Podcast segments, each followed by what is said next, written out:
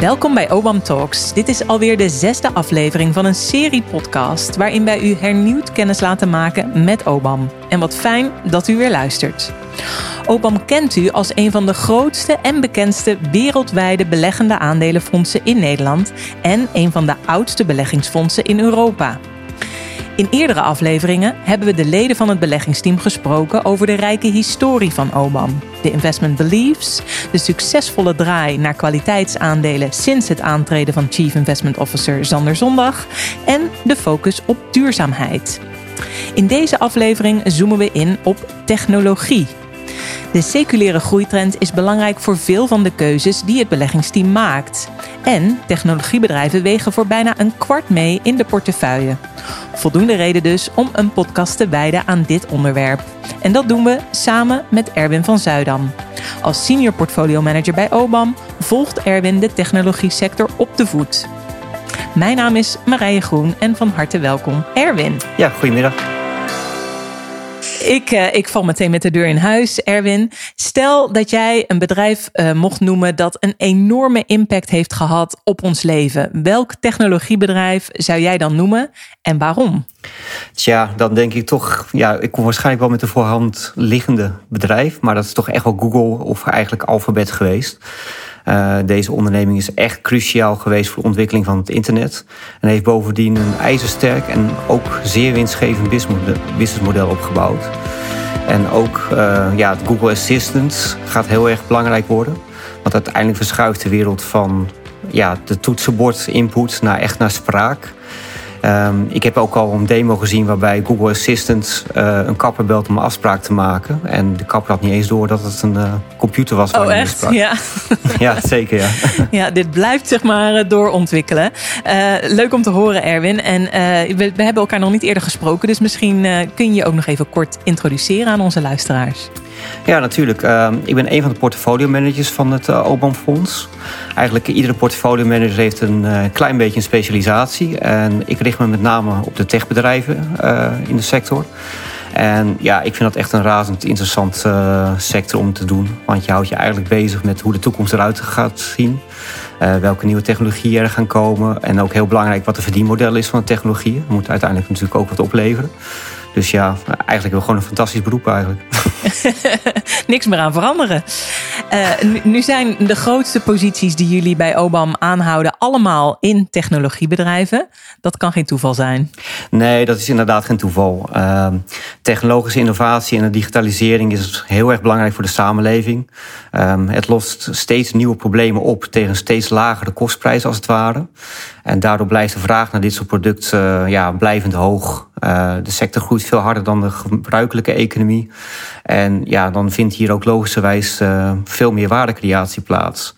Dus bij Oban verwachten we eigenlijk ook wel dat deze sector het uh, ook op lange termijn uh, nog beter zal blijven doen dan gemiddeld.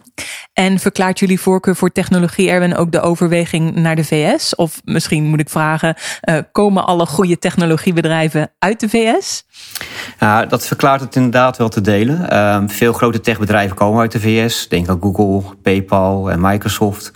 Maar laten we ook ons eigen land niet vergeten. Ik bedoel, uh, ASML is natuurlijk een fantastisch bedrijf. Um, eigenlijk wordt er wereldwijd bijna geen chip meer geproduceerd zonder dat er een machine van ASML aan te pas is geweest. Dus uh, het is niet alleen uh, Amerika waar tech succesvol is. Precies. En, en welke subsectoren van technologie vinden jullie interessant en, en waarom vinden jullie die interessant? Nou, er zijn heel veel subsectoren echt interessant. Maar waar je op dit moment echt heel veel dynamiek ziet, is bij de fintech sector. Um, kijk, als je naar ons betalingssysteem kijkt, dat is eigenlijk nog hopeloos ouderwets. Het is traag, complex, veel te duur ook. En we gebruiken nog steeds gewoon ouderwets cashgeld. Nou moet ik zeggen dat de Nederlandse banken het nog wel redelijk goed voor elkaar hebben. Maar dat geldt voor heel veel landen niet. Uh, zonder partijen zoals PayPal konden we eigenlijk nog steeds niet eenvoudig en veilig online betalen. Ik bedoel, uh, banken die hebben het wel geprobeerd, maar de verouderde software die ze hebben, ja, daar waren ze toch niet mee in staat. Maar er is nog veel meer te doen. Uh, ik bedoel, van waarom zou je eigenlijk nog een betalingstransactie zelf uitvoeren? In de rij gaan staan voor de kassa of op een terrasje een ober te pakken zien te krijgen om de rekening te betalen. Dat is eigenlijk allemaal administratief eenvoudig werk, waar we echt elke dag mee bezig zijn. Wat eigenlijk opgeteld best wel veel tijd kost. En dat moet natuurlijk veel makkelijker kunnen. Dus uh, ja, denk een beetje aan uh, een Uber. Je stapt gewoon in, hij brengt je naar je bestemming en je stapt uit en de betaling vindt automatisch plaats uh, dan. Maar Daarnaast heb je natuurlijk ook uh, ja, de B2B-betaling, dus de bedrijven onderlinge betalen. Die zijn eigenlijk wat complexer dan dat van de particulier. En het zijn ook vaak internationale betalingen. En dat gaat over een, een hele keten van banken heen. En dat is super complex, super veel fees worden daarvoor betaald. En daar zie je dat fintech zich nu op inzet. Um, want er is heel veel geld te verdienen en je kan het heel makkelijker simpel maken. En daar zal waarschijnlijk ook blockchain een heel belangrijke rol gaan spelen. En dan denk ik niet zozeer als een ja, uh, alternatieve valuta, zoals een bitcoin bijvoorbeeld. Maar meer als een technologie om transacties heel voordelig vast te leggen. Dus ja, er is heel veel dynamiek in deze sector. En uh, waarschijnlijk is een pinapparaat een ding dat je daar ook alleen nog maar in een museum ziet. En dan niet bij de kassa in het begin, maar gewoon naast de CD-speler en de Walkman in de displays. Uh... Als een museumstuk, ja precies. Uh, nu, nu zien we goede rendementen bij of technologiebedrijven zelf of bedrijven die juist eh, met een strategie werken die gedreven wordt door technologie. Hoe nemen jullie tech mee in bedrijven waarin jullie beleggen buiten die technologie sector? Ja, natuurlijk zijn er naast technologie uh, nog heel veel andere super aantrekkelijke businessmodellen die ook zeer goede rendementen laten zien. Maar we toetsen wel of deze uh, modellen ook wel ja, dat de kans op disruptie door technologie vrij klein is. En je ziet ook heel veel goede bedrijven hoor, dus, uh, die eigenlijk de technologie gebruiken om een positie te verstevigen, hun dienstverlening te verbeteren. Zo zou je bijvoorbeeld naar Albert Heijn kunnen kijken, die uh, geleidelijk steeds meer technologie gebruikt om hun producten te verbeteren. Maar er zijn natuurlijk ook genoeg bedrijven die dat eigenlijk niet doen. En dat soort bedrijven, dat, uh, ja, die mijden we bij Obam. Precies. Um, als we nu kijken naar de, naar de actualiteit, dan hebben we zien die sterke acceleratie in de adaptatie van technologie uh, tijdens de crisis. We hebben er uh, allemaal uh, hebben we er bovenop gezeten. Denk je dat dit het nieuwe normaal wordt, Erwin? Ja, dat is zeker het nieuwe normaal. Um, eigenlijk heeft corona alleen maar de noodzaak van technologie eigenlijk aangetoond. Uh, het thuiswerken, het communiceren, uh, online bestellen. Men, heel veel mensen zijn er nu aan gewend geraakt om met deze nieuwe tools te werken. En dat was anders ook wel gebeurd, maar waarschijnlijk is het veel langer geduurd dan op dit moment. Dus het, het is zeker het nieuwe normaal. Ja, en het heeft alles nog eens versneld, inderdaad. Uh, als we kijken naar groeiaandelen, en we kunnen denk ik wel stellen dat veel technologiebedrijven onder die noemer vallen, dan hebben die uh, het aardig goed gedaan op de beurs. Uh, nu is er een kleine correctie geweest. Is dat nou juist een koopmoment of misschien het moment om uit te gaan wijken naar andere beleggingen? Ja, dit jaar heeft de techsector het iets slechter gedaan dan de markt in zijn geheel. Uh, maar dat is eigenlijk na jaren van outperformance. En natuurlijk was er vorig jaar een fantastisch techjaar. Uh, mede door corona natuurlijk. Dus ja, eigenlijk af en toe een pauze of een kleine correctie vind ik vrij normaal. Uh, het lange termijn perspectief is nog steeds zeker intact. En uh, ja, we blijven ook zeker positief op deze sector. Precies. Uh, nou, we zien nu hè, dat de, de chipsector heel veel aandacht krijgt. Vanwege tekorten liggen nu productielijnen stil in onder andere de auto-industrie. Is er een groot probleem, Erwin, wat er nu plaatsvindt? Nou ja, als er productielijnen stil liggen, is er natuurlijk altijd wel, wel een, een probleem. probleem ja. uh, maar het ligt wel iets genuanceerder hoor. En zeker bij de automobielindustrie. Uh, ik bedoel, deze industrie zei meteen zijn uh, productiecapaciteit af toen corona uitbrak. misschien een logische reactie. Maar ja, door corona steeg natuurlijk ook de vraag naar elektronica heel snel. Denk aan routers, laptops, docking stations. Allemaal om het thuiswerken mogelijk te maken. Nou, de dus alle productiecapaciteit die vrijkwam door de automobielindustrie werd meteen opgevuld. Nou, de crisis viel gelukkig relatief mee voor de automobielindustrie en ze wilden weer chips hebben. Maar ja, dan staan ze toch helaas achter in de rij. Um, ze zijn natuurlijk gewend dat ze makkelijk dingen kunnen afbestellen, omdat de meeste toeleveranciers compleet afhankelijk zijn van hun. Maar dat is niet in de chipindustrie het geval. Daar is de automobielindustrie maar een kleine speler. Ik denk dat slechts 5% van de chips die geproduceerd worden wereldwijd naar deze sector gaan. Dus ja, ze moesten achter in de rij gaan staan. Nou, er zijn natuurlijk ook wel wat tekorten buiten de automobielindustrie. Maar dat is minder duidelijk hoe groot. Want ja, op het moment dat er een krapte is in de markt, gaat iedereen hamsteren en te veel bestellen. De verwachting is dat volgend jaar de markt nog wel krap zal blijven. Maar bij memory chips zie je eigenlijk alweer voorzichtige prijsdalingen. Dus de grootste krapte lijkt daar zo wel weer eh, een beetje voorbij. Precies. Sommige beleggers zullen zeggen: uh, gezonde balans, sterke groei, hoge winst, robuuste verdienmodellen. Uh, die technologiebedrijven die kunnen wel tegen een stootje. Ben jij het daarmee eens, Erwin? Ja, daar ben ik het zeker mee eens. Ik bedoel, deze sector blijft sneller groeien dan de economie. En ja, daarmee dus ook veel meer waarde creëren. Ja, nou zullen er andere beleggers zijn die zeggen: eh, hoge rentes zijn de Achilleshiel van de technologie sector. Uh, trekt de obligatiemarkt technologie aandelen onderuit? Nou ja, een hogere rente is meestal wat slechter voor de aandelenmarkt. Maar ik denk dat je ook hier echt uh, onderscheid moet gaan maken tussen bedrijfsmodellen die winstgevend zijn en veel cash genereren. En die nog de komende jaren verliesgevend zijn. En ik ben, denk met name de laatste groep bedrijven die zijn wat gevoeliger voor rentestijgingen. Hm. En baren de huidige hoge waarderingen van tech-aandelen ten opzichte van bedrijfswinsten jouw zorgen? En, en is er eigenlijk nog wel kwaliteit tegen een aantrekkelijke prijs te vinden, Erwin? Nou, we blijven natuurlijk bij Obama zeer kritisch kijken naar de waardering van bedrijven. Maar veel kwaliteitstechbedrijven zijn eigenlijk, ja, naar mijn mening, helemaal niet zo duur. Uh, ze zijn natuurlijk niet meer zo goedkoop als eerst, maar zeker nog niet te duur. Uh, ze genereren echt heel veel cash. En dat is voor ons een belangrijke maatstaf om uh, aandelen te waarderen. Dus genoeg opportunities. Er blijven genoeg kansen. Uh, laten we dan ook kijken naar de, de risico's die er wellicht aan verbonden zijn. Want de technologie sector bevindt zich eigenlijk in het epicentrum van de geopolitiek. Denk aan de spanning tussen China en, en de VS. Hoe kijken jullie naar dat risico?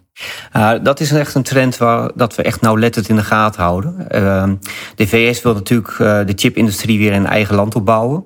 Ja, nu op dit moment zit de grootste deel van de productie in Azië en dan met name in Taiwan, wat natuurlijk uh, ja, gevoelig ligt met China.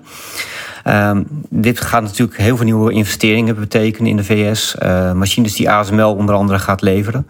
Um, Intel krijgt natuurlijk veel subsidies van de overheid om ja, die productie te verplaatsen naar uh, de VS. Maar het is natuurlijk ook niet allemaal positief, want ASML mag waarschijnlijk zijn nieuwste machines niet leveren aan China. Dus het is echt wel een complex geheel waar wij uh, bij Obama heel veel aandacht aan geven. En wij denken ook dat het een steeds belangrijker thema gaat worden in de toekomst. Ja, en een ander thema is dat we zien dat uh, een aantal techbedrijven onder het vergrootglas van de overheid ligt. Vanwege bijvoorbeeld dingen als privacy of de drang naar een sterkere uh, regulering. We zien het bij Facebook, we zien het bij een aantal Chinese techbedrijven zoals Alibaba en bij TikTok. Eh, betekent die regulering en die privacy kwesties, betekent dat misschien een einde van de sector? Of denk je dat we daar overheen komen? Nou, eigenlijk allereerst verbaas ik me een beetje over de ophef, om eerlijk te zijn. Um, oh ja? Iedere, ja, ja, ja, iedere sector heeft te maken met de regulatie. Als je naar de telecomsector kijkt, tv, educatie, energie, industrie. Ja, dus waarom zou tech daar eigenlijk een uitzondering op zijn? Um, het is natuurlijk een nieuwe industrie en die zoekt natuurlijk ja, zijn grens een beetje op. Uh, dat hebben we bij Facebook onder andere gezien. Uh, maar ja, eigenlijk is het alleen maar goed dat hier naar gekeken wordt. Uh, in Europa zijn we al duidelijk verder dan de VS. Maar in de VS zie je eigenlijk dat ze naar Europa kijken om te kijken van ja, kunnen we het niet gewoon kopiëren wat zij hebben bedacht.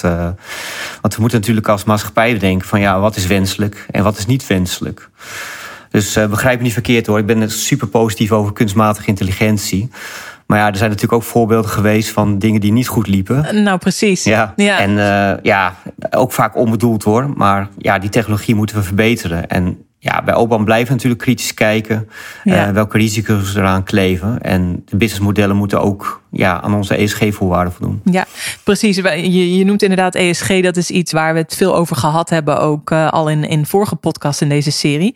Bot die ESG-focus niet misschien een beetje met die focus op technologie? Nou, wij zien onze sterke ESG-focus niet zozeer als een belemmering voor onze beleggingen, maar meer als een source van extra rendement uh, op lange termijn. Ik bedoel, een bedrijf met een zwak ESG-profiel, die hebben eigenlijk een veel hoger risicoprofiel. En ja, daarom zijn we minder geneigd om dat soort bedrijven te beleggen. Nou, het kan voorkomen op korte termijn dat we misschien wat rendement mislopen. Maar op lange termijn zijn we er eigenlijk van overtuigd dat onze ESG-focus tot een hoger rendement leidt. En dat is ook bij tech het geval. Ja, en als we het dan hebben over die lange termijn, dan kun je eigenlijk op die lange termijn gewoon niet om tech aandelen heen, als ik je zo hoor. dat ben ik natuurlijk helemaal met je eens. Ik bedoel, uh, nee, maar, maar, de digitalisatie van onze maatschappij gaat zeker verder. En uh, het zal steeds grotere rol in ons leven gaan spelen. En in onze economie. En dan wordt er meer waarde gecreëerd. Dus uh, we zijn ook zeker lange termijn beleggers. En ook in de techsector. En dan misschien een, een, nog een laatste vraag, Erwin. Uh, welke subthema's binnen technologie drijven dan die lange termijn groei van techbedrijven? En, en waar zien jullie dus de meeste kansen? Ja, dat is eigenlijk heel breed, want alles is een beetje met elkaar gelinkt. Uh, artificial intelligence wordt natuurlijk steeds groter en vele malen groter dan het nu is. Maar om dat tot stand te brengen heb je ook heel veel chips nodig. En niet alleen chips, maar je hebt ook veel meer data nodig. En die data is dan weer afkomstig van Internet of Things. Dus machines gaan ook met internet communiceren en uh, informatie verspreiden. Maar als je echt trends wil spotten voor de lange termijn, uh, dan kijken we eigenlijk naar industrieën waar heel veel geld wordt verdiend op een hele inefficiënte manier. Uh, met technologische innovatie kan je dan uh, ja, de kosten naar beneden brengen. En dan kan je ja, een graai maken uit een hele grote pot met geld die die industrie maakt. En hierbij denk ik zeker aan fintech, zoals ik al eerder vermeldde. Maar denk ook aan gezondheidszorg bijvoorbeeld. Dus ja, ik denk dat we nog niet uh, bij het einde zijn van de technologische innovatie. Eigenlijk denk ik niet eens dat we in het midden zitten, maar, nee. maar echt bij het begin zijn ervan. Ja, precies. Er ja. komt nog het nodig op ons af de komende jaren. Zeker. uh, heel erg bedankt, Erwin, voor dit leuke gesprek. Dankjewel. Graag gedaan. Ik wil mijn gast Erwin van Zuidam, Senior Portfolio Manager bij OBAM, hartelijk danken voor zijn tijd en zijn inzichten. Deze podcast wordt u aangeboden door OBAM Investment Management. En in de volgende aflevering kijken we met het volledige beleggingsteam van OBAM vooruit naar het nieuwe beleggingsjaar. Oftewel, hoe moeten we beleggen in 2022? Voor meer OBAM Talks bezoekt u de Fondsnieuws website fondsnieuws.nl podcast. En meer informatie over OBAM vindt u op de website van OBAM, obam.nl. Deze podcast is uitsluitend bedoeld voor informatiedoeleinden en kan niet worden gekwalificeerd als een aanbieding tot het kopen, aanhouden of verkopen van een financieel instrument zoals genoemd in deze podcast. Nog kwalificeert deze podcast als beleggingsadvies. OBAM is een UCITS-fonds. Loop geen onnodig risico. Lees de essentiële beleggersinformatie. Hierin staat dat het risico van dit product groot is, namelijk 6 op een schaal van 7.